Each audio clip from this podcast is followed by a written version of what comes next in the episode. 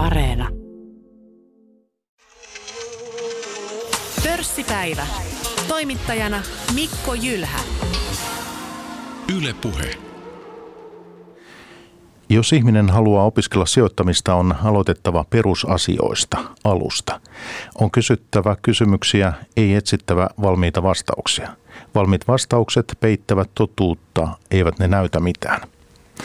Näillä Mika Hyttisen sanoilla alkaa tämänkertainen pörssipäivä. Tervetuloa Mika.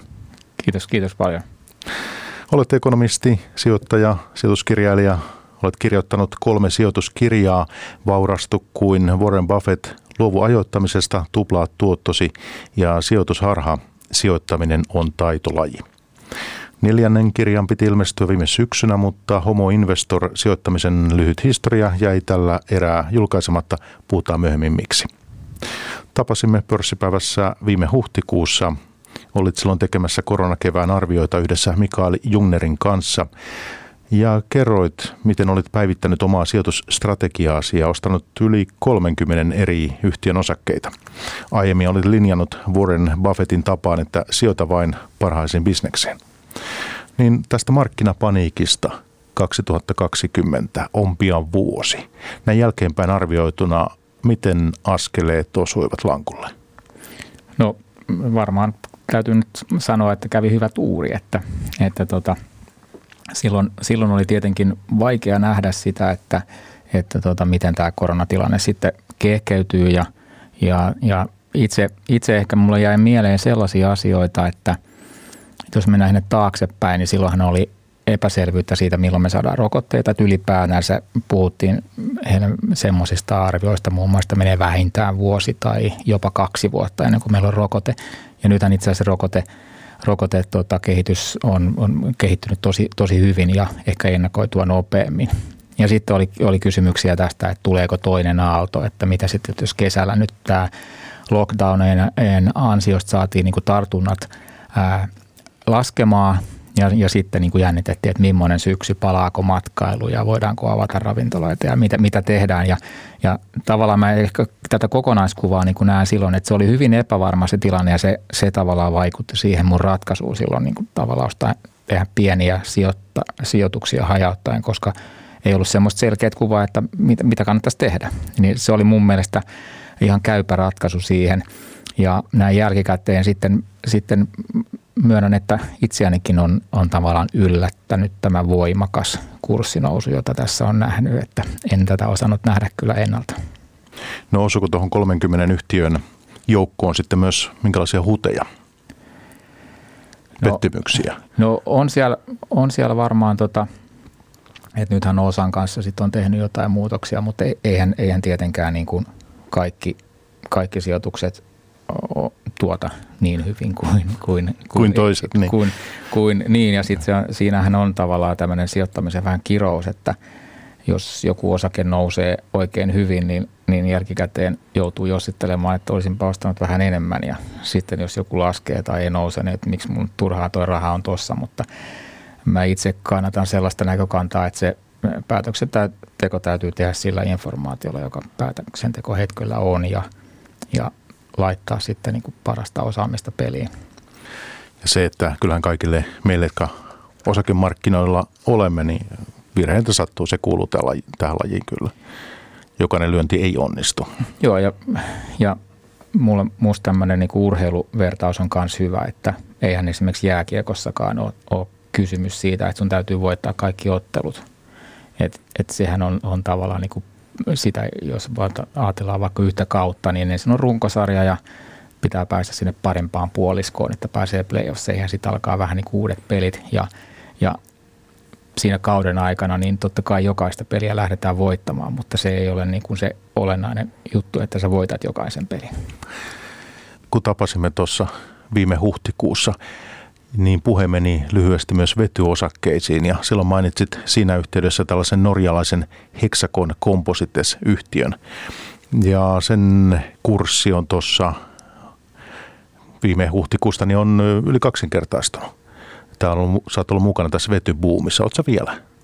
No pienillä sijoituksilla edelleen ja, ja tosiaan niin tämä kyseinen Hexacon, niin tota, sen kurssi on nous, noussut ja lisäksi on sitten, siitä on nyt irronnut osinkona, osinkona sen varsinaisen vetyliiketoiminnan osake, että, että kokonaistuotto on, on, on vieläkin parempi, mutta en, en olisi villissä unelmissanikaan niin kuin voinut vuosi sitten arvata, että miten paljon osa vetyosakkeet. Siellä on ollut myös yli, yli tuhannen prosentin nousuja, että, että se, on ollut, se, on ollut, se on ollut aika hurjaa. Joo, esimerkiksi yhdysvaltalainen Plug Power, yksi näistä tällaisista. Siis ymmärsinkö oikein, että Hexagonilta lähti vetybisnes niin kuin omakseen? Joo, se jaettiin osakkeenomistajille osinkona ja he, he keräsivät siinä samassa yhteydessä sinne vety, vetyyhtiöön sitten uutta pääomaa, mutta se on listattu nyt omana erillisenä yhtiönä Hexagon puruksena. Ja oot molemmissa? No niitä tuli automaattisesti sen Hexagon kompositen omistajille osinkona. Et ole luopunut? En ole. Okei. Hei, nyt kuuntelijalle niin tähän väliin huikkaan, että tänään vieraana pörssipäivässä ekonomisti, sijoittaja, sijoituskirjailija Mika Hyttinen. Olet Mika valmistunut Helsingin yliopistosta 2000-luvun alkuvuosina, eikö näin? Kuutisen vuotta olit palkkatöissä rahoitusalalla, muun muassa Sammossa. Sitten totesit kolmekymppisenä, että palkkatyöt eivät ole sinua varten. Miksi näin? No ei, siis itse asiassa tämä on ihan mielenkiintoinen, mielenkiintoinen kysymys, koska siis mun hir, hurja visiohan oli silloin, että, että kun mä katsoin sitä, sitä maailmaa tavallaan sieltä Sammon sijoitusyksikön sisältä ja sitä, mitä, mitä, millaisia sijoituspalveluita tarjotaan, niin siis mun siir, hurja visio oli, oli, että mä lähden kehittämään jotain parempia sijoituspalveluita. Et se oli se mun idea, miksi mä irtisanouduin ja, ja lähdin tavallaan niin kuin kehittää ja, ja sitten, sitten niin kuin, no se ensin se pää kolahti siihen niin kuin ihan viranomaiskontrolliin, että, että rahasto, uudelta rahastolta vaaditaan huomattavia resursseja ja sitä ei voi niin kuin laittaa niin kuin autotallista pystyyn ja lähteä myymään sitä, että mikä tavallaan niin kuin tosi ymmärrettävää ja varmaan kokonaisuuden kannalta niin kuin hyvä ratkaisu, että, että tuolla ei niin kuin hämärämiehet saa myydä mitään niin kuin sijoituspalveluita, mutta, mutta se, se tavallaan niin kuin torppasi se hankkeen siihen tietyllä tavalla heti alkumetreille ja, ja sillä polulla tässä nyt kuitenkin ollaan ja, ja tota, kohta tulee 50 mittari ja katsotaan, että onko, irtoako miehestä vielä jotain. No mikä se pahin pettymys tuossa, kun olit tuossa isossa finanssitalossa sisällä? No, liittyykö se johtamiseen, liittyykö se tuotteisiin? Niin, mä, mä jotenkin itse koin, että, että tota, esimerkiksi se, niin kuin se arvosijoittamisen perusajatus, että halvat osakkeet tuottaa paremmin, niin, niin se mun mielestä niin kuin taloustiede ei, ei tue e, sekä empiria jo 1960-luvulta alkaen, että, että tavallaan niin kuin taloustiedehän sanoo niin, että ennemminkin ne kurssit ovat ennakoimattomia. Tai tuleva kurssi, kurssikehitys on, on niin kuin arvotus.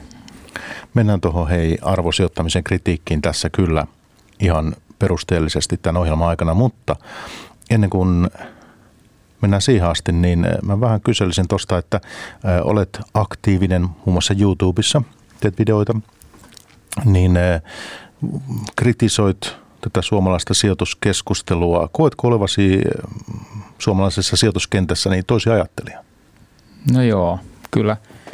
Tai tavallaan näin, että sanon, että ne ajatukset, jotka mulla on, niin musta tuntuu, että ne ei saa hirveän paljon kannatusta, että siinä mielessä, että riippuu miten toisin ajattelija niin kuin määritellään. Mutta, mutta mä itse, itse, jos mä sitä sijoituskeskustelua ja se eh, niin kuin sijoitus tavallaan niin kuin neuvonta ja ohjeistus, mitä nyt vaikka uusille sijoittajille annetaan, niin mun näkökulmasta se on, se on niin kuin epätieteellistä ja se on ennemminkin tämän pankki- ja muiden sijoitustoimijoiden markkinointimateriaalia kuin tavallaan niin kuin asianmukaista ja loppuun asti mietittyä materiaalia. Ja no me varmaan tähän mennään, se tulee tuosta arvosijoittamisen kritiikissä, mutta, mutta tosiaan niin, niin mä yritän niin kuin puolustaa sellaista, sanoa mahdollisimman vähän, mutta jotainhan täytyy välillä sanoa, mutta että mielellään ei, ei sanoisi mitään, jotain sellaista, mitä ei pysty perustelemaan. Öö, nyt jos miettii tota materiaalia, mitä sijoittajien käytössä on ja mikä se keskustelu Suomessakin on, niin kuitenkin verkko ainakin on tuonut siihen valtavan määrän variaatiota, että, että eikö se tilanne kuitenkin 2000-luvun alusta ole muuttunut huomattavasti. Sinäkin teet YouTube-videoita. Että erilaista näkökulmaa on. ja kantaa kyllä on. On, on. Ja sehän, sehän jotenkin mahdollistaa nykyteknologia niin kuin hajaäänienkin pääseminen, pääseminen niin kuin esiin. Mä ehkä tarkoitan, tarkoitan täällä sitä, että, että korona on musta hyvä esimerkki, että, että koronan äh, kriisin aikana, siis sen akuutin äh, romahduksen, indeksithän laski Helsingin pörssissä noin 35 prosenttia, sitten siitä pikkuhiljaa nousti, että me tiedämme mihin me mennään, niin, niin tavallaan – voisi niin kuin herättää, että, että, että siinä tapahtui paljon sellaisia asioita tai viimeisen vuoden aikana, että oli tosi vaikea ennustaa ja, ja nyt, nyt kurssinousu on ollut sellaista osassa yhtiöistä, mikä ei pitäisi olla mahdollista tai jos oltaisiin kysytty vuosi sitten, niin jos sanoo, että ei enää voi käydä. No jos ei tavallaan se kurssikehitys noudata niitä meidän niin kuin ennakoimia vaikka hintarajoja ja se menee sen yli tai sen ali, niin eikö silloin voisi kyseenalaistaa, että no osataanko me ennustaa näitä kursseja? Että jos, me, jos meillä on tämmöinen niin mittaustapa, me mitataan, mitkä on oikeat hinnat ja mitkä on väärät hinnat, ja sitten me huomataan, että tämä mittaamistapa ei, ei, ei toimi, niin eikö tavallaan, mä tiedän, että se on niin vaikea myöntää, että nämä ei toimi, että meidän täytyisi muuttaa tätä mittaamistapaa tai ainakin niin kuin antaa tilaa vaihtoehtoisille selityksille ja katsoa sieltä heittää rohkeita arvauksia – ja katsoa, että kestääkö ne sitten sitä evidenssiä ja empiriaa. Ja, ja tämä on oikeastaan se niin kuin mun, mun tota noin, niin, niin kuin pointti, että markkinoilla hin, hinnat käyttäytyy niin kuin liian villisti, jotta voisi kovin vakavasti ottaa niitä ennusteita, joita, joita meillä on tapana sijoittajina tehdä. Ajatkin on tietysti poikkeukselliset tämä elvyttäminen, ultra kevyt rahapolitiikka ja, ja tota, tämä nollakorot ja kaikki tämmöiset, että, tuota, että niin kuin, mitkä säännöt tässä sitten pätee? Että. On, on. Mutta tavallaan tuo on, on hyvä huomio, mutta helposti mennään siihen, että jos se alkuperäinen tavallaan tapa ennustaa kursseja ei toimi, niin sitten tehdään joku ad hoc lisäys siihen, jotta me voidaan säilyttää se vanha mittaamistapa ja ennustamistapa tai, tai teoria, jolla sitä mallinnetaan – eikä niin, että lähdettäisiin kyseenalaistaa, että oliko tässä meidän niin tekemisen tavassa jotain vikaa. Ja, ja mähän lähden tavallaan siitä, että en mä väitä, että mulla olisi joku parempi tapa ennustaa kursseja. Et lähtökohtana on, että, että tänään tehdään, sijoittajat tekee keskenäisellä toiminnalla, ostaja myy tämän päivän hinnat. Ja sitten huomisia hintoja, koska niitä ei ole vielä tehty, niin me ei voida tietää, mitä ne on. Ja se on ennemminkin mun mielestä dynaaminen, adaptiivinen prosessi, jossa niin kuin ne hinnat ää, sopeutuu siihen kyseiseen niin kuin ympäristöön ja kuinka ihmiset tulkitsee sen ympäristön. Ja, ja sen takia hintojen ennustaminen on vaikeaa. Ei mulla ole mitään sellaista niin kuin kristallipalloa tässä nyt ikävä kyllä myydä, koska mä en oikein usko, että, että sitä voi niin kuin systemaattisesti ää, hyödyntää. Mutta eihän me ole koskaan voitu aiemminkaan mitä hintoja ennustaa, että ainahan tämä on ollut yhtä tuntematon tässä mielessä, kurssikehitykset. Joo. Nyt joku haarukkaa voi joku voinut arvioida, jotenkin osaketutkimusta tehdä, tehdä eri skenaarioita, mutta... Mutta se, se tavallaan niin kuin, ää, mutta jos sä otat, ot, me otetaan, otetaan tota noin, niin tota materiaalia, niin aika usein niin sitten kuitenkin tullaan siihen, että näistä tämän, tämän ja tämän kaltaiset osakkeet ovat, ovat niin kuin parempi vaihtoehto kuin jonkun toisen kaltaiset osakkeet – ja periaatteessa mä, mun oma tulkinta talousteoriasta, joka sanoo, että se erilaisuus parhaiten tavallaan kuvastuu siinä päivän hinnassa ja mitä parempaa, mitä sen oikeampaa hintaa ei ole olemassa. Ja sä voit ostaa ja sijoittaa ihan minkälaisiin osakkeisiin tahansa, mutta sulla on aina se riski, että se tuottaa jos se, mitä sä toivot. No hyvä koet siis jossakin mielessä olevasi toisen ajattelija? Tai koet, voi sanoa joo, näin, kyllä, että olet, kyllä, joo. joo. Että tunnistat tontea tai, tai äh, koet näin.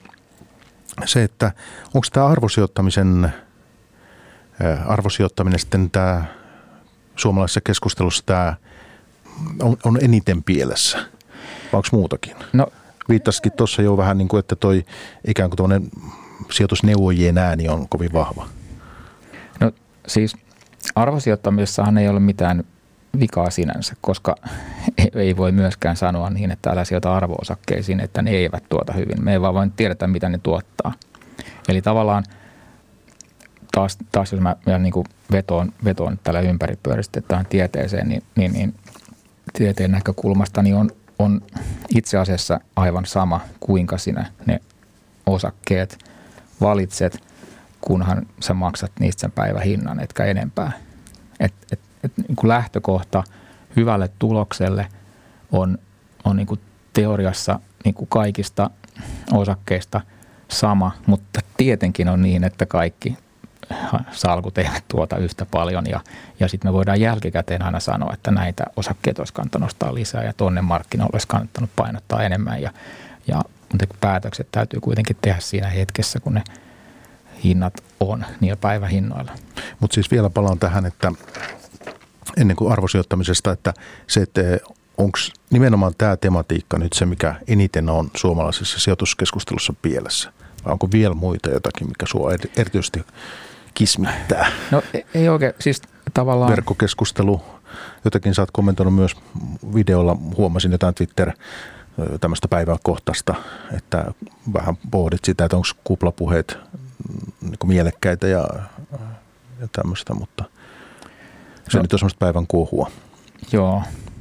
No tavallaan niin kuin, jos mä itse, itse koen itseni aika, aika, aika kokeneeksi sijoittajaksi ja tavallaan niin kuin käyttänyt paljon aikaa, paljon aikaa siihen, että ymmärtäisi tätä sijoittamista ja itseään sijoittajana paremmin, niin tavallaan se ehkä se päiväkohtainen kohina tai arvosijoittelun keskustelu ei enää mua niin kuin henkilökohtaisesti mä tavallaan en seuraa sitä kauheasti. Et, et ennemmin mua häiritsee se, että jos esitetään väitteitä, että, että näin ja näin, kun sä sijoitat, niin, niin sitten sä saat enemmän tuottoa kuin muut.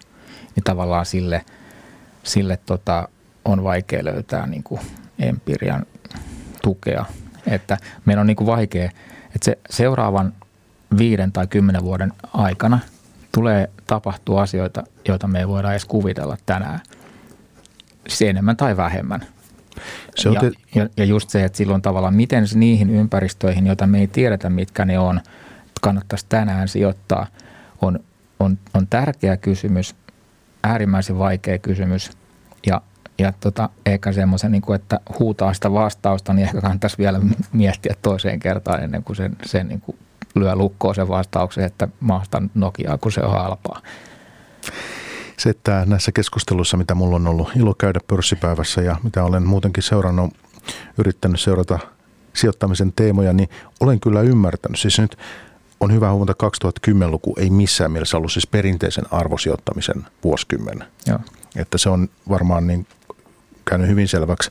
Mutta se, että, että on ymmärtänyt, että kuitenkin jos tarkastellaan sitten historiaa pitemmällä ajanjaksolla – niin äh, kyllä sieltä sitten myös löytyy evidenssiä, että arvosijoittaminen on historiassa ollut tuottava tapa. Kyllä, että mutta on, et, et, anteeksi. Joo, niin se, että, että ihan ymmärtääkseni tämä on akateemisissakin piireissä kyllä ollut ihan tunnustettu asia. Ongelma on, on vaan siinä, että me ei tavallaan voida sanoa, että se, sen, sen tota, niin sanottujen arvoosakkeiden niin kuin tuotto olisi jotenkin sen takia tapahtunut, koska niissä on ollut ostohetkellä paljon arvoa. Että me ei tavallaan niin kuin voida erottaa sitä muista tekijöistä. Eli, eli nyt osakkeet kurssi on, on nyt viime aikoina noussut. Ja, ja hyvin monenlaisten osakkeiden kurssit on noussut.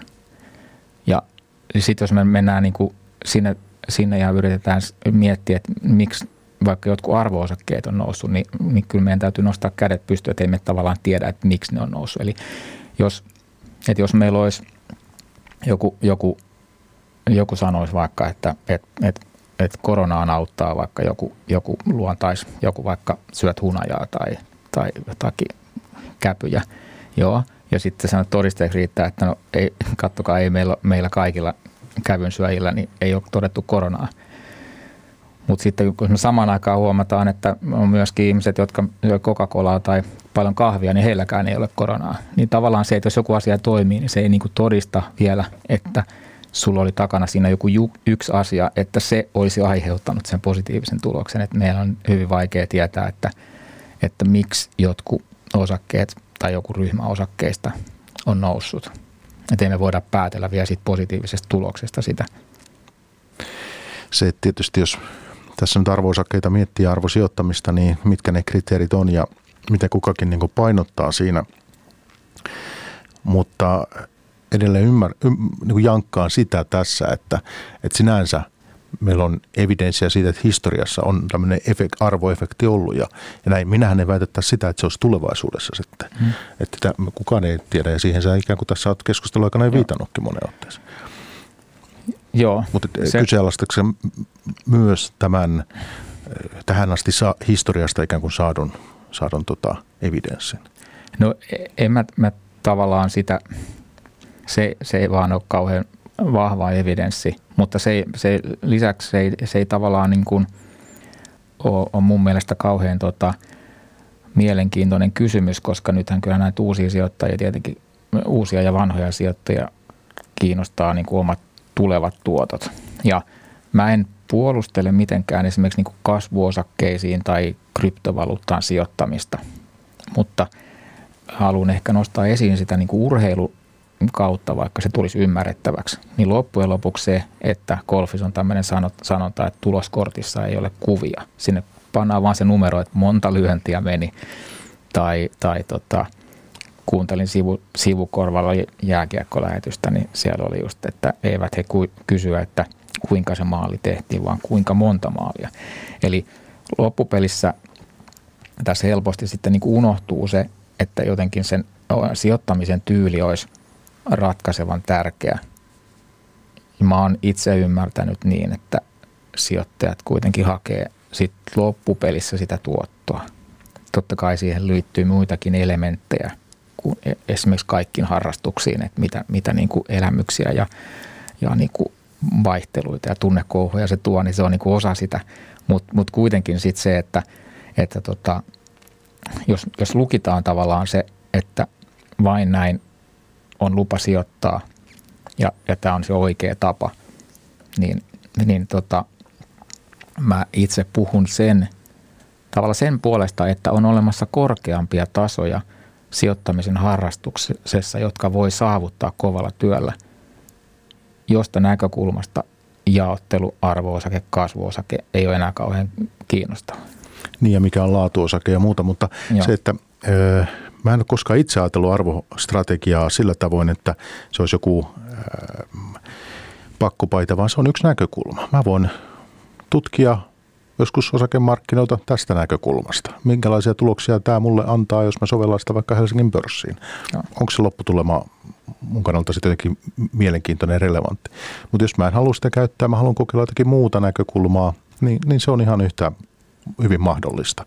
Et siksi se on minulle, itse edustan sitä näkökulmaa tässä, että, että se on vain yksi tämmöinen työkalu. Ei sillä sen kummallisempaa painoarvoa ole. Ja niin kuin tosiaan todettu, niin 2010-luku, niin kyllähän ne tuotot vähän heikoksi jos siinä olisi niin kuin klassisessa arvostrategiassa pysynyt. Joo, joo ja se on ihan, ihan to, tavallaan ymmärrettävä ja, ja niin kuin kuulostaa, kuulostaa niin kuin oikein hyvältä, hyvältä asenteelta. Ja enkä mä sinänsä tavallaan, niin kuin mä sanoin just, että, että siis mun, mun näkökulma on se, että ihminen kun tavallaan ilmaisee, että millaisia osakkeista, mistä osakkeista hän on kiinnostunut – ja, ja miten hän ne valitsee, niin hän enemmän tavallaan niin kuin kertoo siinä samalla, että millainen ihminen hän sijoittajana on. Ja näin mä haluan sijoittaa. Mutta sitten mun mielestä mennään niin kuin vähän niin kuin askeleen liian pitkälle, jos odotetaan, että kuinka minä näen maailman ja kuinka minä toimin maailmassa, niin silloin maailma palkitsee minut ruhtinaisella tuotolla. Niin silloin tavallaan se on musta sit niin kuin se askel, jota ei pitäisi että sitten ollaan menty yliastutun puolelle, oli puhetta, että osuuko lankulle. Että, eli tavallaan ei ole mitään sellaista luonnonlakia, joka tavallaan niin kuin määräisi sen, että jos mä ostan arvoosakkeita, niin sitten mulle kuuluu enemmän tuottoa kuin jollakin, jolla, jollekin, jonkalaiselle, jollekin muulle sijoittajalle. Tämä on ehkä se mun tavallaan niin kuin pointti, että kauan siinä meni, että mä sain sen ulos. No sä tässä tosiaan viittasinkin jo ohjelman alkupuolella siihen, että sulla piti tulla viime, oliko se elokuussa uusi kirja? Eikö se ollut syksyllä joo, kuitenkin? Joo, joo, joo, joo, heti kesälomien jälkeen tavallaan niin kuin, joo, kauppoihin. Tämä Homo Investor sijoittamisen lyhyt historia. Joo. Mutta sitten se ei tullutkaan. Joo, kyllä mä, mä tavallaan niin kuin tein siinä vuoden päivät sen kanssa töitä ja, ja tota, siis mä luulen, että siinä kävi niin, että me tavallaan kuus, uus, tuli uudet kustantajat ehdotus, että tulisiko sijoituskirjaa ja sanoin, että no, mikä ettei. Ja mä luulen, että meillä oli sitten vähän erilainen tavallaan niin kuin odotus sen kirjan suhteen. Että he ehkä odotti, että heillä olisi joku myynti, myyntihitti tähän niin kuin hyvään sijoituskirjamarkkinaan. Ja mä sitten taas jatkoin sitä omaa tavallaan niin kuin, analyysiani sijoitusmarkkinasta ja mitä sijoittaminen voisi pohjimmiltaan niin kuin olla. Ja, ja se ei sitten niin kohdannut. Ja, ja sitten me he tota, ilmoitti, että ei he halua julkaista sitä sellaisenaan ja vaatisi aika isoja muutoksia. Sitten mä, no ei, se tavallaan sitten ehkä mua sitten nämä projektit niin kauheasti kiinnosta semmoinen niin ympäripyöreä tai mun näkökulmasta ympäripyöreä niin kuin teos, että sitten sit se jäi, jäi vähän niin kuin vaiheeseen. Mulla on ollut Mika Hyttinen ilo tutustuu, ollut, tutustua tähän sun käsikirjoitukseen ja jotakin huomioita olen sieltä nyt kuitenkin tähän meidän ohjelmaan poiminut sitten. Kirjoitat muun muassa näin siinä, että osakesijoittamisen opit perustuvat väärinkäsitykseen ja ihmiset on jo 70 vuoden ajan opetettu sijoittamaan väärin. Aika kova väite. Ja tämä varmaan liittyy nimenomaan tuohon arvosijoittamiseen nyt ennen kaikkea vai? Joo, muistaakseni. Mutta siis ta- tavallaan siinä haetaan just sitä, että jos ajatus on niin, että, että ihmiset itse, itse ensin tekee sen mittaasteikon, että mikä on halpa ja mikä on kallista ja, ja sitten valitsee sieltä niin kuin mittaasteikon alapäästä ja odottaa, että niistä saa sitten enemmän tuottoa, niin, niin, niin tota, se on mun mielestä niin kuin epätieteellinen väite ja, ja, ja tosiaan niin maailmassa ennemminkin voisi nähdä, että ne kaikki sijoitustavat on samalla viivalla. Ja sitten se, että – toisilla sijoitustavoilla sitten saa tulevaisuudessa enemmän tuottoa kuin toisilla. Mutta sitten, tai siis tavallaan tämä liittyy ehkä tähän, että hajauttaminen on ilmainen lounas teemaan myös, että, että tiede enemmänkin sanoo, että ei ole ilmaisia lounaita. No miksi 70 vuotta on tehty väärin? Mikä on ikään kuin, no miksi, tämä, miksi tämä homma Mä... lähti ikään kuin väärille urille? No ei vaan siis, mä sanoisin, yksi tapa, tapa ilmaista tämä asia on, on se, että siinä on niin kuin sekoittunut val, val, valintamenetelmä. Eli siis sijoittajahan on ongelma. Eli osakkeita on ihan valtava määrä ja rahastoja on vielä enemmän. Ja nyt mihin mä sijoitan? Niin jotenkin hänen pitää valita. Pitää, sulla pitää olla joku Just menetelmä, mitä sä, joo. Niin silloin, ja se virhe on siinä, että me katsotaan, että joku valintamenetelmä on parempi kuin joku toinen. Joo. Ja, ja lähtökohtaisesti ne on samalla viivalla koska se on arvo, ennalta arvaamaton se tulevaisuus. Ja tämä on niin kuin tavallaan mun mielestä se niin kuin asetelma, että silloin kun me mennään sille puolelle, me sanotaan, että tämä on niin kuin sijoitustapana tai tyylinä parempi kuin joku toinen, niin, niin silloin, silloin tavallaan sille ei, ei löydy sitten niin kuin tukea tieteestä. Ja esimerkiksi silloin, kun Benjamin Graham ää, itse analysoi vuoden 29 suurta pörssiromahdusta ja lamaa, niin, niin tavallaan yksi tapa tulkita tätä historiaa, että silloin hän, hän, hän toi, toi sen esiin, että kannattaa enemmän ostaa näitä arvoosakkeita, koska ne on turvallisempia, niissä on vähemmän riskejä ja ne tuottaa paremmin. Ja tässä hänkin tietysti tarkka kuulija heti huomaa, että tämähän on niin kuin teorian vastainen ajatus, että sulla on vähemmän riskejä ja suuremmat tuotot. Tästä me saataisiin hyvä, jos lähtisi nyt sitten laajasta tausta-aineistosta sitten tutkimaan sitä, että milloin arvoefekti esimerkiksi on, niin kuin jos tarkastellaan jopa vuosisatoja, että miten se on tuottanut. Että, mutta tämä keskustelu me ikään kuin aiemmin jo vähän käytiin. Joo, mutta sen voisi sanoa, että tavallaan meidän on vaikea erottaa sitä, että onko historiassa arvoosakkeista saanut tota, hyvät tuotot osittain johtuu, johtunut siitä, että niin suuri osa ihmisistä on niissä uskonut arvoosakkeiden paremmuuteen – ja ajanut omalla toiminnallaan arvo-osakkeiden tavallaan niin kuin tuottoja ylös.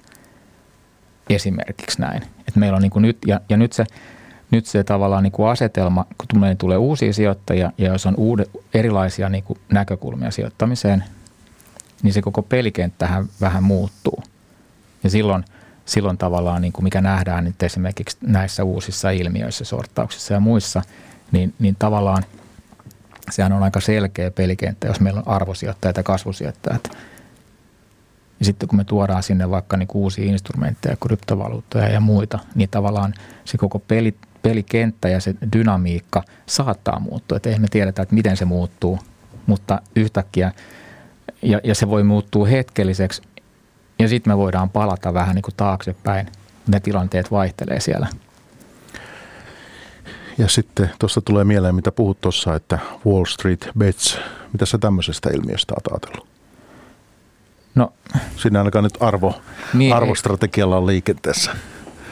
Niin kuin tämä menee, menee tavallaan, haluan, haluan ehkä painottaa sitä, että mulla on kuitenkin aika vahva tämmöinen niin kuin Warren Buffett-tausta, että en mä nyt lähtisi niin kuin puhumaan sen, sen tota puolesta, että kaikki rahat kryptovaluuttaan tai, tai johonkin muihin osakkeeseen, että jos sä näet, että kurssi nousee tuhat prosenttia, niin me all in. Että en mä niin kuin tähän, tähän niin kuin äärilaitaan, mutta mut, mut sitten jos me mietitään sitä se niin kuin puhtaasti harrastuksena tai pelinä ja, ja joku, joku pelaaja tavallaan niin kuin esimerkiksi on, on niin kuin bitcoinissa tehnyt tuhat tai kymmenen tuhatta prosenttia tuottoa, niin, niin onko se tavallaan semmoinen asia, että sä voit sanoa, että se on niin väärin tehty tai väärin menestetty, menestytty tai väärin rikastuttu. Et, et, et tavallaan niin kuin, se on mun mielestä mielenkiintoinen kysymys. Ja mä oon niin kuin itse sitä mieltä, että, että, että tässä tulee niin kuin hyvin esiin se, että miten esimerkiksi niin kuin politiikassahan tämä näkyy hyvin, että miten ihmiset tavallaan, niin kuin, niillä on tietynlainen maailmankuva ja se on niin kuin meillä kaikilla, tietenkin myös itsellänikin, niin jollain tavalla tavallaan niin kuin ahdas ja niin kuin rajoittunut. Ja, ja silloin näyttää se, että se niin kuin vastapuolen tai jonkun toisen ajattelijan niin kuin mielipiteet on jotenkin niin kuin huonompia ja he on niin kuin väärässä. Ja, ja mä itse jotenkin niin kuin näen tässä sijoittamistavallaan niin kuin kentässä niin kuin ihan samoja ilmiöitä kuin esimerkiksi niin kuin politiikassa, että miten, miten tavallaan siinä on sellainen niin kuin vastakkainasettelu ja on niin kuin vaikea hyväksyä – vaikka ideat voisi olla ihan hyviäkin, mutta kun ne tulee väärältä puolelta niin kuin aitaa, niin, niin, niin, niin, niin tällaista tavallaan, niin kuin, ja, ja, ja tuo siihen niin kuin sijoittamiseen tavallaan semmoista niin kuin, tavallaan, että ehkä mä nyt itse, jos mä lainattiin tota mun kirjoitusta, niin en ehkä asettaisi noita sanoja samalla tavalla, että ollaan sijoitettu, sijoitettu tai opetettu väärin. Mä ehkä niin kuin pehmentäisin sitä viestiä niin, että siitä niin kuin puuttuu semmoinen sosiokulttuurinen näkökulma – tavallaan niin kuin siinä homo-investor niin kuin hengessä, että me ollaan niin kuin ihmisiä, me ollaan niin kuin yksilöitä, mutta silti me, me kuulutaan yleensä joku ryhmään ja se, miten me toimitaan ryhminä ja yksilöinä, niin näkyy siinä, miten me käyttäydytään myös niin kuin sijoitusmarkkinoilla. Ja tämä niin kuin aspekti mun mielestä kuul, puuttuu sijoituskeskustelusta kokonaan. Että esimerkiksi tämä VSB, mikä on ollut tässä nyt huulilla, niin voisi osaltaan ehkä tuoda tämän tyyppistä muutosta tähän keskusteluun myös sitten laajemmin. Niin, voisi, voisi niin kuin, joo, kyllä. Et, et se voisi olla sellainen positiivinenkin puoli tässä. Kyllä. Ja, ja mä, Sen lisäksi, että joku on tehnyt tietysti hyvät voitot siellä, mutta... Niin, ja joku on tehnyt hyvät tappiot. Just näin, ehkä niitä on enemmänkin vielä. Niin, no, aivan.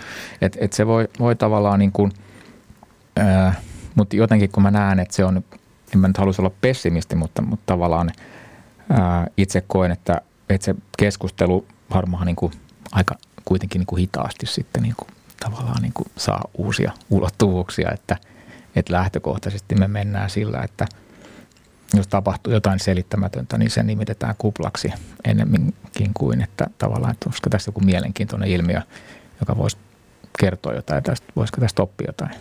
Mutta sun mielestä selkeästi on. Ää, anteeksi, mikä? Että sun mielestä se mahdollisuus ainakin on olemassa kyllä. On, on. Näin joo. tulkitsen siis. Joo, kyllä, kyllä. Että et tavallaan niin kuin, tai mä itse, itse, itse koen niin, että tämmöiset niin kuin yllättävät ja ennakoimattomat tapahtumat, niin on niin kuin hyvä hetki haastaa niin kuin omaa ajattelua ja, ja niin kuin miettiä se, että et, et jos mulla on joku, just niin kuin, no ehkä mä toistan itteni, mutta joku tavallaan sellainen niin kuin kehikko, johon ne tapahtumat niin kuin mahtuu. Ja sitten kun ei ne yhtäkkiä mahukkaa, niin on aina niin kuin hyvä miettiä, että pitäisikö laajentaa tätä kehikkoa. Ei niin tavallaan, että sitten kaikki vanhat totuudet ei olekaan enää totta, vaan että niin kuin voisiko nämä niin kuin mahtuu niin kuin tähän saman kehikon sisään, kun nämä kuitenkin on jo olemassa. Tänään pörssipäivän vieraana on sijoittaja, ekonomisti, sijoituskirjailija Mika Hyttinen. Ja tosiaan sulta piti tuossa viime vuonna tulla tuo uusi kirja, niin siinä pohdit muun muassa hinnan olemusta. Ja kun tutustuin kirjoitukseesi, niin sieltä osui tällainen asia muun muassa silmiin, että hinta on suhde. Parhaat yhtiöt on merkitty parhaimmilla hinnoilla. Tässä jo vähän tuohon viittasitkin aiemmin parhaimmilla hinnoilla, niin tota, miten sitä pitäisi ymmärtää? Kysyn nyt näin. Onko no tes, Tesla ikään kuin paras osake? Ei vaan, mä, mä tarkoitan siis, tota noin, niin, kun tein tuota kirjaa, niin mä halusin, niin kuin ehkä tästä näkee, että itselläkin on vähän vaikea niin kuin pukea sanoiksi niitä ajatuksia, koska ehkä ne, ne ei niin sovi, sovi myöskään näihin, näihin tavallaan niin käsitteisiin ja termeihin, joita tässä on nyt käytetty. Ja sen takia mä niin viittaan urheiluun ja nyt jos mä tähän hinnan olemukseen, niin mä viittaan asuntomarkkinoihin. Että asuntomarkkinoilla mun mielestä voi ihan osuvasti kuvata niin, että, että niin kuin ne kaikista halutuimmat asunnot on kaikista kalleimpia, eikö vaan? Ja, ja sitten vähemmän halutuilta alueilta tai vähemmän haluttuja, niin, niin saa halvemmalla. Ja mun tavallaan niin kuin ajatus, ajatus tavallaan, että, että miksei se sama pätisi myöskin niin kuin sijoittamiseen siinä mielessä, että siellä niin kuin tavallaan paljastuu ja ilmenee se, että mitä ihmiset haluaa ja mitä ne ei halua. Ja sitten se, että ja, niin, ja sitten seuraavana päivänä sitten taas tehdään uudet hinnat. Et, et se, se ajatus, että mikä ehkä sitten taas monilla arvosijoittajilla on, että, että jos, jos joku osake on heidän mielestään halpa, ne sitten kysyy, että miksi se on halpaa, niin ne sitten vetoaa ihmisten irrationaaliseen käyttäytymiseen tai että joku lainausmerkistä tyhmä nyt sitten myy sitä, kun se ei taju, että tähän kohtaan tämä nousee. Ja, ja sitten asuntomarkkinoilla tavallaan niin kuin aika harva on sitä mieltä, että, että tota, että, että olisi mahdollista, että joku myisi miljoonan osa, ää, asunnon puolella miljoonalla tai kukaan maksaisi niin kuin puolen miljoonan asunnosta miljoonaa. Et miksi se tavallaan niin kuin se hinnoittelu toimii siellä ihan hienosti ja ihmiset osaa ilman, ilman niin kuin asuntosijoittamisen oppikirjaakin niin ostaa sen, kun ne markkinathan ne näyttää, että mitkä se, mikä se hintataso on. Niin tässä mä tavallaan niin kuin haen sitä, että ja niin kuin nyt tässäkin näkee, aika syvällähän on se ajatus siellä osakesijoittamispuolella, että sä voit tavallaan niin kuin laskea ja kalkyloida – ja sitten päätyä johonkin hinnasta eriävään arvoon ja saada sitten niin kuin mainion kaupan tehtyä. Ja välillä näin käy ja välillä näin ei käy. Ja tuossahan me tavallaan yritetään vaan kyseenalaistaa sitä, että kuinka tavallaan uskottava ajatus se on, on että joku myy tavaraa puoleen hintaa. Mutta jos nyt otetaan tällainen ajatusleikki, että meillä on kuuntelija, joka olisi ostamassa vaikka asuntoa, sanotaan vaikka Töölöstä, neljä huonetta ja keittiö, niin kyllähän varmaan kuitenkin katsoo sitten siinä, että mikä on vaikka alueen keskihinta. Kyllä. Se on niin kuin suurin piirtein ensimmäisiä joo. asioita, että aha, tämmöinen ja tämmöinen. Että tota, eikö tavallaan, tämän, tästähän siinä on kysymys. On. Sitten katsoo, että vähän mikä on vastike ja minkälaista korjausvelkaa mahdollisesti ja suunnitelmia yhtiössä ja muuta. Että eikö tämä ole sitä ikään kuin osakeanalyysiä? On, mutta, mutta tavallaan se ei niin kuin perustu siihen, että Aha, että jos, jos, jos se hinta on, en mä tiedä mitä se iso asunnossa on, vaikka 7000 euroa neljä, niin ihan turhaa sä katsot netistä, että myisikö joku kolmelle ja puolelle tonnille. Että tavallaan se osakeanalyysi taas menee siitä, hei nyt mä löysin tämän, tämä on tosi halpa. Tai jo, jollakin tavalla niin kuin väärin hinnoiteltu. Ehkä tähän on hyvästä huomauttaa, että ei minullakaan, jos mä mietin osakeanalyysiä, niin ei se välttämättä mikään, mikään viimeinen totuus asioissa ole, vaan se on edelleenkin yksi näkökulma ja näin niitä asioita voi punnita.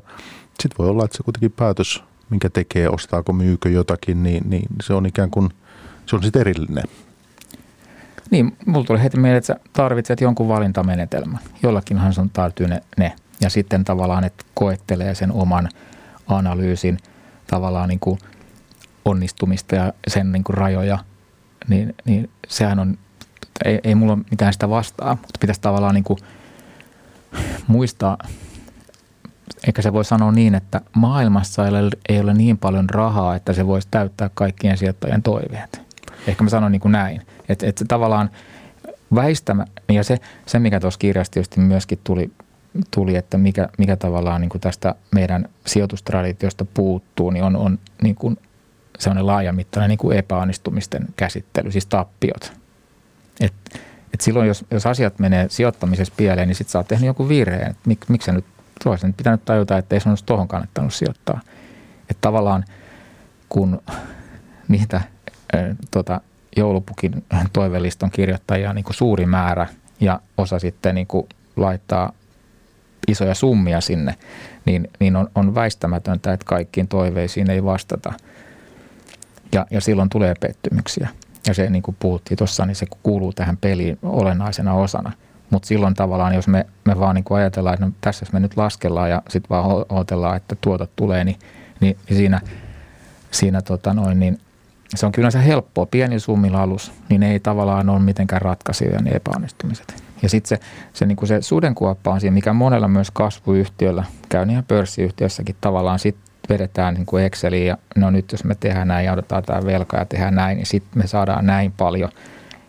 Ja sitten kun menee pieleen, niin, niin sitten kun ne menee isosti pieleen, niin sitten se ei ole kauhean kivaa. Se, että miksi minusta tällaiset, vaikka sitten arvostrategiakin voi olla hyödyllinen, on se, että mulla on sitä osakeanalyysiä, niin mä pystyisin ehkä välttämään pahimmat sudenkuopat – että eihän se, että et silti voi tietysti kertoa, että voi olla jotakin ihan muuta kuin perinteisessä arvosijoittamisessa ja muuta, mutta että, mutta että sillä voi olla niin tämmöinen merkitys mulle. Että se säästää ikään kuin pahimmilta mokilta myös. Koska, koska siis hei, mä otan tämän vielä Joo. tähän tematiikkaan, että tiedon olemassaolo ei ole tärkeää, markkinahinta on tärkeä. Mä poimin tästä sun tekstistä, laitan kolme kysymysmerkkiä perään. Tähän liittyy nyt nimenomaan tähän näin. Joo. tämä tiedon merkitys? Mä en tuosta nyt itse saa ihan täysin, että mistä yhteydestä toi on, mutta, mutta mä kerron, mitä mulle tulee siitä mieleen.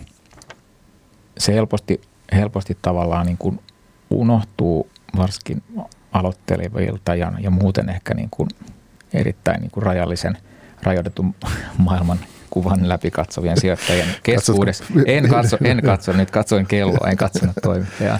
Niin tota, unohtuu se, että, että tavallaan se hinta on se, se peliväline, mikä pitäisi saada sinne maaliin.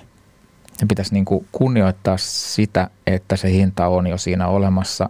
Ja siinä niin kuin lähtökohtaisesti tiivistyy se, että miten tämä sijoittajaympäristö, eli nämä sijoittajat ryhmänä, niin miten he niin kuin suhtautuu siihen – osakkeeseen. Joo, ja sitten jos sulla on jotain omaa tietoa ja omia näkökulmia, niin, niin se ei välttämättä niin kuin hetkauta sitä hintaa, eikä niin kuin ole kauhean niin kuin suurella voimalla puskemassa sitä sinne suuntaan, mitä sä haluat. Eli, eli tämä nyt on tavallaan, mitä me jo käsiteltiin, että, että, että hinnassa lähtökohtaisesti niin kuin heijastuu. No tämä on ehkä hyvä, jos meillä on aikaa, niin, niin mä en tavallaan monesti mennään siihen niin kuin markkinoiden tehokkuuteen ja sille, että no tarkoitatko mä sitä, että hinta on aina oikein. Että et, et nyt tämä on niin kuin, et pulinat pois Mika, että, että tota, et, et, et, hinta on nyt tässä näin.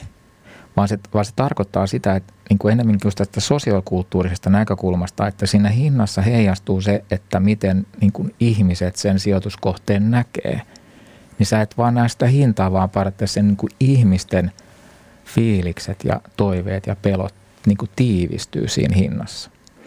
Niin silloin se tavallaan se hinto kertoo mulle niin kuin aika paljon, eikä vaan sitä, että mikä se numero on. Ja sitten jos sulla on itse, mulla on hyvä esimerkki tähän näin. Eli helmikuun lopussa, reilu vuosi sitten, kun tämä korona oli, oli, oli Italiassa oli lockdown ja sitten alettiin, että meneekö Espanjakin. Ja mulla kävi niin silleen, että mä olin itse flunssassa – ja mä olin kotona ja mä seurasin niitä tosi, tosi aktiivisesti sitä uutistoimintaa. Sitten tota noin, niin mä tein sitä nyt sitten niin kuin sitä analyysiä tässä, mitä ehkä nyt sitten voisi ajatella, että mä tiedän, mutta, mutta se oli musta niin poikkeuksellinen tilanne. Ja mä olin ihan varma, että, tota, että nyt on niin poikkeuksellista informaatiota ja tämä on vakava tämä tilanne. Todennäköisesti meilläkin tulee lockdowneja ja kurssit tulee todennäköisesti laskemaan. Ja maanantaina on sitten toinen kolmatta tai mikä päivä se olikaan, niin tota, ää, mä olin ihan varma, että kurssit laskee. Ja ne aamusta nousi ja mä otin siihen sorttia. Ja päivän päätteeksi maanantain niin ne sortit oli 50 prosenttia miinuksella, eli kurssit nousi. Maanantai ja tiistaina. Ja sitten keskiviikkona se roma, lähti se romahdus käyntiin. Mutta se oli, se, se mä tajusin, että, että jos mä oon ollut niin kuin viikon sohvalla ja lukenut niin kuin 12 tuntia päivällä koronauutisia, niin muut sijoittajat ei ole tehnyt samaa. Niin niillä ei ole sitä samaa tietoa, joka oli mulla. Joo, niin ne ei niin kuin tavallaan diskonttaa sitä, kun ei niillä ole sitä tietoa. Tai näin mä niin kuin sitä, että tavallaan kun mä ihmettelen, että miksei tämä markkina romahda. No ei, ei se tavallaan, niin kuin, vaikka mulla on kuinka vahva näkemys tai vaikka kuinka mulla on jotain tietoa, mitä ehkä kaikille ei ole, niin sen ei tarvi näkyä siellä hinnassa, jos varsinkaan kun ei ole tavallaan sitä, niillä ole sitä samaa tietoa. Niin täällä on vaan nyt niin kuin hyvä esimerkki siitä – että mä olin niin kuin tosi ihmeissäni, että mitä tässä niin kuin tapahtuu, että, että vitsi ei nyt olisi kannattanutkaan tehdä näin. Ja, että se, että, että vaikka, niin ja, se, ja, ja tästä ehkä semmoinen niin kuin johdannainen, että osakesijoittamisen ei tavallaan niin kuin riitä, että on itse oikeassa. Että, että jos kaikki muut on tavallaan eri mieltä, ja vaikka ne olisi väärässä, niin, niin, niin tota, sä, sä hävit silti. Monet on Teslaakin sortannut. Joo. Mä muistan yksi, yksi tosi menestyksekäs jenkkisijoittaja Druckenmiller, niin silloin kun se oli jossain ennen splittiä 200 tai jossain, että kun se on älyttömän kallis, niin se laittoi siihen niin kuin ihan kunnolla sorttia ja, ja se on sitten siitä niin kuin vielä parikymmentä kertaistunut, että, että, että näitä esimerkkejä löytyy. No, tässä on tunti siinä vaiheessa. Meidän pitäisi varmaan nyt sitä ikään kuin sijoittamisen totuuskin tässä niin eh, ottaa esiin ja ratkaista. Ja väitteesi on siis, että sijoittamisen totuus kuuluu, maailma ei pyöri sinun ympärilläsi. Niin, eli, eli se, meillä on kaikilla toiveita ja haaveita, mikä on niin kuin hieno asia. Et, et, et me niin kuin katsotaan optimistisesti, että me voidaan niin kuin itse menestyä ja tavoitella niin kuin asioita, joita meillä ei vielä ole. Mutta se, se täytyisi muistaa sitten tuossa osakesijoittamisessa, että, että tavallaan se kilpailu on aika kovaa ja, ja se maailma, ensin, niin, siinä on ehkä, voi, voi sanoa niin, että ne tapahtumat, jotka nyt vaikka koronavuotena on tapahtunut, niin ne täsmälleen samat tapahtumat eivät tule koskaan tapahtumaan. Koska vaikka koronassa nyt sitten tapahtuisi jotain semmoista ikävää kehitystä, niin silti me ei olla siinä samassa tilanteessa kuin vuosi sitten. Eli se historiasta saadut opit – on, on aina silleen niin kuin vaillinaisia ja niitä ei voi suoraan siirtää sinne tulevaan. Ja, ja, se, ja me, me tässä ennen lähetystä puhuttiinkin vähän tämmöistä niin kuin sijoitusälystä, niin tärkeää olisi mun mielestä sijoittamisessa niin, niin yrittää nimenomaan oppia ja, ja ne virheet on tosi hyödyllisiä, koska niistä on aina kyseenalaista, että miksi, mitä, mä, mitä mä tavallaan niin kuin ajattelin ennen kuin mä tein tämän – että et mä olin niin varma, että näin ja näin tapahtuu. No nyt ei tapahtunut niin. Ja nyt musta tuntuu varmalta, että seuraavaksi tapahtuu näin ja näin. No miksi mä olisin tällä kertaa, miksi mä viimeksi en niin kuin nähnyt tätä, miten tapahtuu, no kuinka varma voin olla, että tulevaisuus, pitäisikö mun ehkä tehdä vähän pienempi sijoitus vai, vai, vai miten mä tavallaan niin kuin ottaisin opiksi siitä aikaisemmasta. Ja mä oon itse vähän niin kuin pohtinut tämmöistä niin kuin älykkään sijoittamisen konseptia, jossa tavallaan niin lähdettäisiin siitä, että se osaaminen kasvaa, mitä mä oon aikaisemmissa kirjoissakin kirjoittanut tämmöistä niin kuin sijoittaja voi koota niin perustasolta niin kuin sitten korkeammalle tasolle ja oppii uusia asioita. Ja, ja, ja, ja tämmöinen niin kuin tematiikka niin on mun mielestä hyvin, hyvin mielenkiintoinen. Ja silloin se, että miten mä nyt tällä hetkellä pyrin – sijoittamaan, niin ei perustu just siihen, että mä, ottaisin, mä laskisin niitä arvoja ja sitten laittaisin jonkun vedon. Ja sitten toivon, että maailma toteutuu semmoisena, kun mä oon sen laskenut, vaan, vaan enemmän antaa niin painoarvoa sille, että te, tekisi sen maailman kanssa semmoisen, minä se on, niin sen kanssa yhteistyötä. Ja menisi enemmänkin tavallaan sen, sen tota, maailman mukana, josta hassusti päästään, niin kuin, mä en ole niin kuin missään mielessä niin kuin teknisen analyysin käyttäjä, enkä varsinaisesti ystävä, mutta mähän näen, että tavallaan siellä on ihan selvä yhtymäkohta siihen niin kuin ajatukseen, että, että tota, tähän nyt mennään niin kuin yhdessä maailman kanssa, eikä maailmaa vastaan. No kesällä 2020 aloitit kokeilemaan sitten uutta strategiaa. Siinä aikajana on yksi vuosi, eikö näin? Joo. Ja tavoitteena on 10 prosentin vuosituotto. Yli 10 prosentin tappiot pelataan pois pelistä. Tämä on nyt tässä sulla niin kuin menossa tämmöinen. Olet äskettäin ostanut muun muassa Martelaa huomasin. Joo. Mitäs muuta voitko kertoa meille, että No siis hyvin, hyvin, uusia pikkejä? hyvin Sä siis, kuitenkin siis poimia. Joo, joo. Ei, siis, joo. Tekisi mieli antaa viiden minuutin disclaimeri, että mä en tarkoita näillä siis mitään sellaista ei osta, mutta että, siis mi, m- Niin mielen, siis sehän on tosiaan, mitä sijoitusvinkkejä pörssipäivässä ei anneta. Joo. No esimerkiksi sellainen huomio, että nyt Kaverionin tulos oli pettymys, niin, niin tavallaan se tuli mulla niin kuin seurantalistalle. Että mä en, oo, mä en sijoita siihen nyt, mutta tota, Tuli tutkaan. niin, niin esimerkiksi tämmöisen voi ottaa. Toinen on siis hyvin pienellä panoksella, mutta kuitenkin mun mielestä niin, niin kuin, tota Stockman on, on tavallaan niin kuin mielen, siis se on niin kuin mielenki. Mä oon seurannut sitä tosi- Arvokeissi. No ei, en mä tiedä, se riippuu miten sä nyt kiinteistöstä arvostat, että miten sä Lindexin arvostat, miten paljon miinusta on tavarataloliiketoiminnan, niin kuin, mikä on arvo, joka, jolla ei ole mitään arvoa. Niin tota, ää, mutta siinä on, siinä on tavallaan useita eri palasia ja, ja, ja mä oon niin kuin, se pitkään se on ollut semmoinen niin kuin, vähän niin kuin kivikengässä se, se Stockman, että onko siinä jotain, mihin voisi sijoittaa ja mitä ei. Niin nythän tämä on tavallaan tässä semmoisessa niin kokeiluhengessä, että se, se ei ole niin kuin mikään sellainen tavallaan, just niin, ei, ei niin, että nyt mä teen tämän sijoituksen, kun tämä on tällainen ja tällainen ja tällainen, ja nyt mä arvaan, että se tapahtuu näin. Vaan ennemminkin, että, että nyt on näin ja ollaan siinä. Ja sitten jos se positiivinen skenaario tapahtuu, niin sitä on lupa ostaa lisää. Mutta jos se laskee, niin ei ole lupa ostaa lisää, koska silloin niin kuin maailma näyttää, että tämä ei, ole- tämä ei ole niin kuin maailman mielestä kauhean arvokas. Silleen sitä ehkä voisi sitä ajattelua siinä niin kuin nyt lyhyesti, lyhyesti niin kuin kuvata. Sä videolla, videoilla puhut muun muassa tällaisesta kuin vapaa-matkustamisesta osakemarkkinoilla. Meidän täytyy tässä ruveta lopettelemaan, mutta tämä mua, mua kiinnostaa vielä. Mä itse olen tota, vertaat usein sijoittamista urheilulajeihin, kuten vaikka just jääkiekkoon, tennikseenkin, golfiin.